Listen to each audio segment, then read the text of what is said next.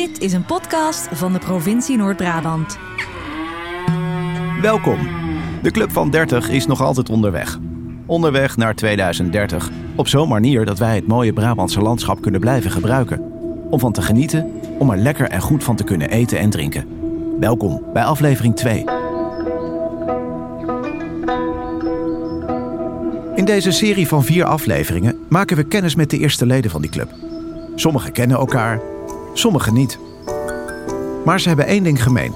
Ze willen van elkaar leren en belangrijker nog, ze hebben elkaar hartstikke hard nodig.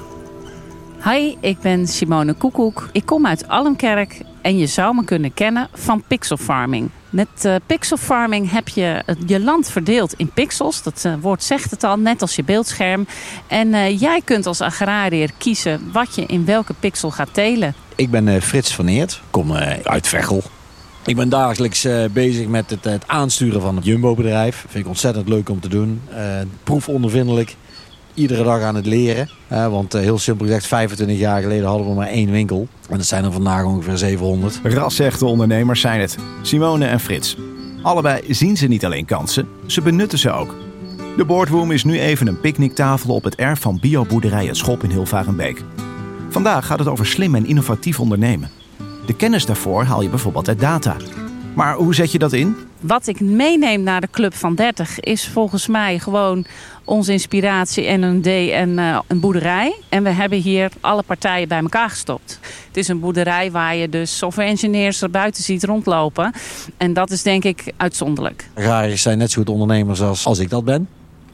En wat ik echt mee wil nemen naar die Club van 30 is dat we uit ondernemerschap, de hele keten, iedereen het pas echt met elkaar kunnen fixen. Daar zijn nog heel veel vraagtekens en uh, dat moeten we met elkaar, daar moeten we die antwoorden vinden. Twee gasten, drie enveloppen. Met daarin vragen over het verleden, het heden en de toekomst. Ze gaan die vragen aan elkaar stellen. En het lot, in dit geval een simpel strootje, bepaalt wie er mag beginnen. Oh, kijk. Nou, nou trek ik de kortste. Nou, uh, heb jij de langste, Frits? Dan mag jij uh, beginnen. Een envelop. En er zit een uh, heel mooi klein stickertje op en er staat op verleden.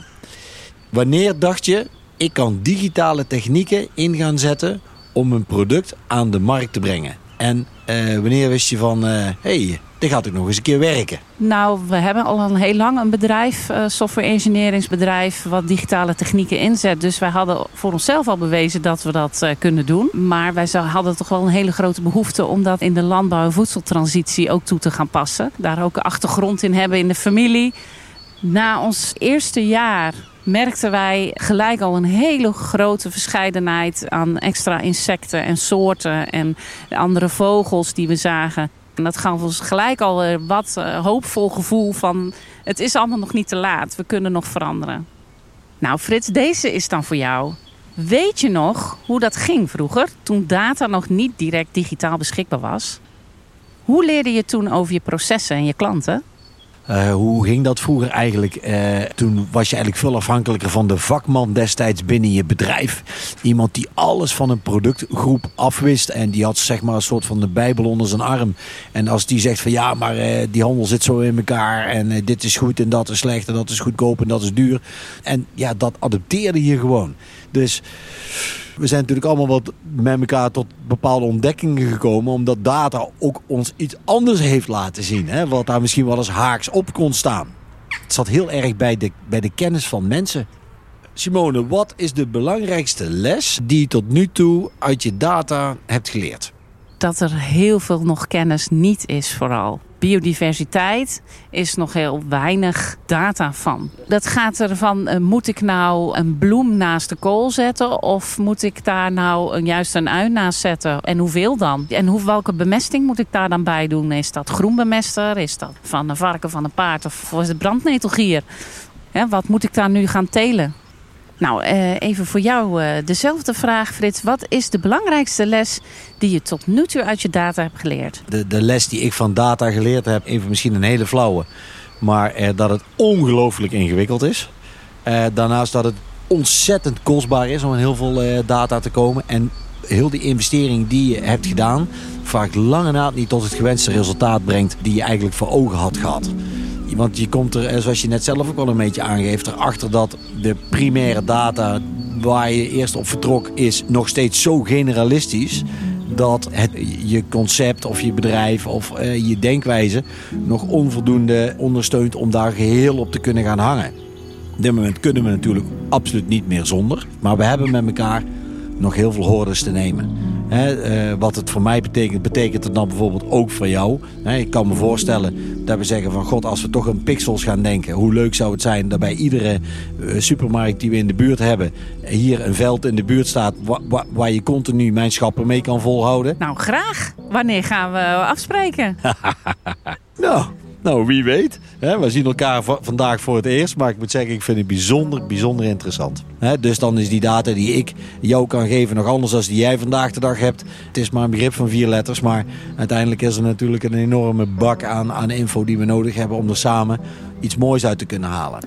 Frits en Simone, samen op weg naar 2030. De Club van 2030 bestaat uit oudgedienden, nieuwkomers en ook uit voorlopers. Elke aflevering kijkt een visionair vooruit Vandaag Stijn Markoesen, eigenaar van Boerschappen, dat voedselboxen samenstelt met producten van boeren in de omgeving. De komende jaren gaat het volgens Stijn om het bereiken van een nieuwe generatie. Data. Data wordt de bewijslast van deugen. In 2030 wordt de generatie Z, de generatie die grofweg geboren is tussen 1995 en 2010, wereldwijd de meest koopkrachtige doelgroep. Deze doelgroep staat bekend als zeer activistisch als het gaat om duurzaamheid. Zij gunnen zichzelf een mooiere wereld, anders dan de voorgaande generaties hen momenteel gunnen. Nu nog komen bedrijven weg met onzinclaims, greenwashing en valse beloftes over duurzaamheid. Dat gaat straks niet meer. Deze kritische en rukzichtloze generatie wil zaken doen met bedrijven die circulair of regeneratief werken. Dat betekent natuurherstellend. En dit moet bewezen worden. Deze generatie neemt nu al opzichtig afstand van alcohol, vlees, roken en fossiele brandstoffen. En over de herkomst en keten van de producten die zij consumeren, willen zij feitelijk weten wat haar footprint is. De verwachting is dat die footprint een zeer groot onderdeel gaat worden van consumentengedrag. En aangezien het de meest bestedende generatie is in 2030, ontstaan hier gigantische kansen. Het goede doen wordt beloond met klanten. Dat betekent dan ook dat de komende negen jaar in het teken staan van verandering voor heel veel bedrijven.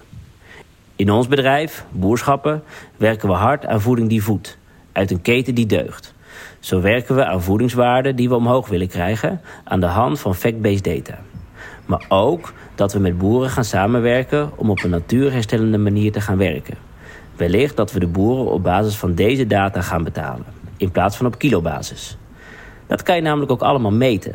En die data over voedingswaarde en impact op bodem, lucht, water en biodiversiteit wordt onderdeel van de voorkant van ons bedrijf, de marketing. Fact-based en zoals het is. Dus eerlijk. Want niemand vindt het erg dat het nog niet optimaal is als je maar werkt aan de greater cause, die zo van wezenlijk belang is voor de generatie Z, die al in 2030 de consumentenmarkt gaat dicteren. Terug naar Hilvarenbeek. Nou, dan gaan we naar het heden. Waar het aan de picknicktafel nog steeds over data gaat. Wil je daar meer over weten? Of misschien heb je zelf wel hulp nodig bij de veranderingen die jij doorvoert? Sluit je dan aan bij de Club van 30 op landbouw- en voedselbrabant.nl slash podcast. Frits, wat weet jij over je klanten en processen? Kun je daar inzicht in geven? En wat levert het eigenlijk op? Nou, wij weten meer over onze processen als over onze klanten. Wij dachten vroeger alles over onze klanten te weten, omdat uh, je vroeger een hele simpele segmentatie had in de markt. Mensen met gezinnen, je had ouderen en je had, uh, snap je? Uh, en, ze, en zo hadden we zeg maar een aantal groepen waar we van dachten van nou, nou we hebben voldoende gesegmenteerd en daar kunnen we onze assortimenten op afstemmen. Ja, in zo'n bedrijf als ons moeten we er echt ook alles aan doen om zo dicht mogelijk bij die klant te komen. Maar ja, je zit ook natuurlijk in de kwestie van... ja, je kunt niet zomaar alle data opvragen. vind ik zelf ook niet plezierig. Eh, waarom zou een klant dat bij ons wel doen? Dan moet er ook echt iets tegenover staan. Dus zo probeer je dat in een systeem te gieten... waar je allebei een win-win eh, situatie uit kunt halen. Nou, tegelijkertijd zijn onze processen natuurlijk steeds strakker ingeregeld. En zeker naar het heden toe zal er alleen nog maar meer zijn. Dus je gaat steeds meer naar de klant toe. Dus er komen steeds meer nieuwe artikelen bij. Er komen steeds meer service elementen bij waar die klant graag om vraagt. Want anders heb je niks aan die klantendata. Uh, en tegelijkertijd moet het ook allemaal in één keer goed gaan. Want De markt is super competitief. Dat is bij ons niet anders. Als je bij ons 2% overhoudt, dan heb je het goed gedaan. Simone. Nou, over mijn klanten weet ik eigenlijk maar weinig. Ik weet welke recepten zij gekozen hebben bijvoorbeeld. En wat dus zij lekker vinden en waar ze op triggeren. Maar dat is dan ook het enige. Ik heb ook bewust nog niet te veel gevraagd. Ik focus me op dit moment vooral niet zozeer op mijn klanten. Ik focus me op dit moment van hoe krijg ik zo gezond mogelijk voeding van mijn land. En zo, zoveel mogelijk in een zo optimaal mogelijke omgeving. Dat betekent dus dat ze vanzelf het ook gaan kiezen, want dan wordt het goedkoper. Dus ik hoef eigenlijk. Is mijn focus nu vooral gericht op hoe krijg ik mijn gewassen zo gezond mogelijk van het land af? Frits, het gebruik van data ligt momenteel onder een vergrootglas, omdat het ook gaat om het opslaan van gegevens van klanten. Maar hoe ga jij daarmee om? Ja, daar kunnen we op één manier mee omgaan. Dat is precies zoals het hoort. Uh, daar zijn we natuurlijk ontzettend uh, voorzichtig mee. Want je wil maar één ding vooral niet. Is dat de klant zich bekocht voelt. Het zou verschrikkelijk zijn. Dit is ook nog wel een, een leren curve, denk ik, waar we z'n allen in zitten. Maar daar is wettelijk natuurlijk een heleboel over afgesproken. Nou, uh, we hebben ongeveer 10 miljoen kassa-transacties per week. Nee, dus geloof maar één ding dat wij daar zeer zorgvuldig mee omgaan. Wat het ons moet doen, hoe we hiermee om moeten gaan, is dat die klant het gevoel moet hebben van oké, ik geef jou iets. Ik geef jou mijn data, mijn mandje, hoe het in elkaar zit. Maar wat krijg ik er dan ook echt voor terug? Hoe maak jij mij beter met die data? Dat gevoel moet die klant hebben. Als je dat een beetje achterwege laat of geeft het gevoel van nou, dat komt nog wel op termijn of we hebben eerst uh, veel meer info nodig, ook van anderen, of dat we er iets mee kunnen, dan gaat het denk ik uh, niet werken. Speelt dat bij jou uh, eigenlijk ook uh, zoals bij ons, die gevoeligheid over data en, uh, en dat soort zaken? Als het gaat over mijn gewassen, denk ik niet dat gewassen het heel erg vinden als ik data opsla. Als het gaat over klanten, denk ik dat het vooral moet gaan over wat wil die klant nou eigenlijk bereiken. Wil jij specifieker en gepersonaliseerder gevoed worden, dan kan dat. Maar dat betekent wel dat jij moet prijsgeven iets over wat jij graag wil. Want als wij niet weten wat je wil, kunnen we jou niet bedienen.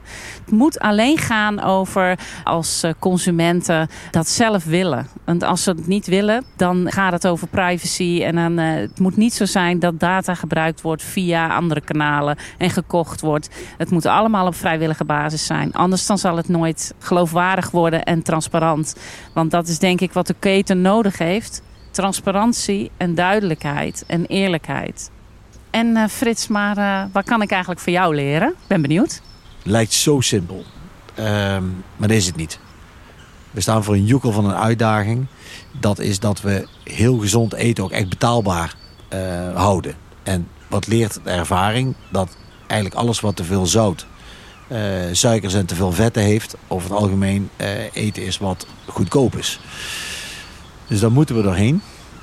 Uh, want wij hebben in onze missie ook staan dat uh, het leuk is dat mensen voor weinig geld een boodschappen kunnen doen. Maar wij streven ook naar klanten die een gezonde levensstijl erop nahouden. Ja, Simone, wat zou ik van jou uh, kunnen leren op dit vlak? Ik denk dat wij gezamenlijk dus ik denk niet dat het een kwestie is van leren. Ik denk dat het een kwestie is van uh, ervaren dat 1 en 1 3 is. Frits, jij en ik maar samen ook nog wellicht met anderen. Dat wij uh, die transitie samen gewoon heel kunnen, erg kunnen versnellen. Dat uh, gezonde voeding regionaal heel goed combineert met jouw markt. Dat we juist elkaar juist kunnen versterken. En samen die voedseltransitie en landbouwtransitie prachtig kunnen gaan vormgeven. Dat is waar de Club van 30 om draait. Elkaar vinden, van elkaar leren en elkaar helpen. Ben jij eigenlijk al klaar voor 2030? De provincie Noord-Brabant helpt je graag op weg. Ik ben Jan Buis, ik werk bij de provincie. En jullie hebben mij gevraagd om eens even mee te luisteren in het gesprek. En te kijken van, goh, waar zitten de aanknopingspunten waar we als provincie een rol zouden kunnen spelen. Of in zijn algemeenheid, wat doen we als provincie uh, rond een onderwerp wat zich uh, aandient. Het dataverhaal is natuurlijk heel complex. Naarmate je meer weet, krijg je ook weer meer vragen. Ook omdat het produceren van voedsel doe je altijd in een ecosysteem. Er zit veel meer leven in de bodem dan je eh, op het eerste gezicht misschien wel eens zou denken. En als je dat met data uit elkaar wilt gaan plukken, is dat best wel een uitdaging. Als je eh, aan de consument levert, ja, dan heb je, nou even binnen Nederland, 70 miljoen mensen met 70 miljoen voorkeuren, om maar zo te zeggen.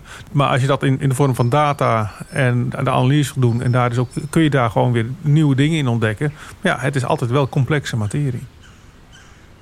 Als mensen met dat soort projecten bezig zijn, is, is het altijd zinnig om te kijken van goh, waar kan de provincie je in helpen? Soms is dat puur en alleen netwerk. Uh, soms kan dat ook betekenen van dat vinden we een heel interessant project, dat gaan we ondersteunen. En altijd een, een bescheiden rol zijn en meer in de ondersteunende, aanjagende rol dan dat wij daar echt de lead in nemen. Dat ligt vooral bij ondernemers en onderzoekers. En kunnen daar veel sneller in gaan dan wij kunnen gaan. Dus voor, voor mensen die hiermee bezig zijn en denken van... goh, ik ben met iets bezig wat ook zeker interessant is... voor de dingen waar de provincie vanuit haar beleid mee bezig is... neem dan vooral contact op via de site landbouw- en voedselbrabant.nl. En, um, en als je de vraag niet stelt, krijg je geen antwoord, zeg ik altijd. Dan krijg ik nog een envelop overhandigd.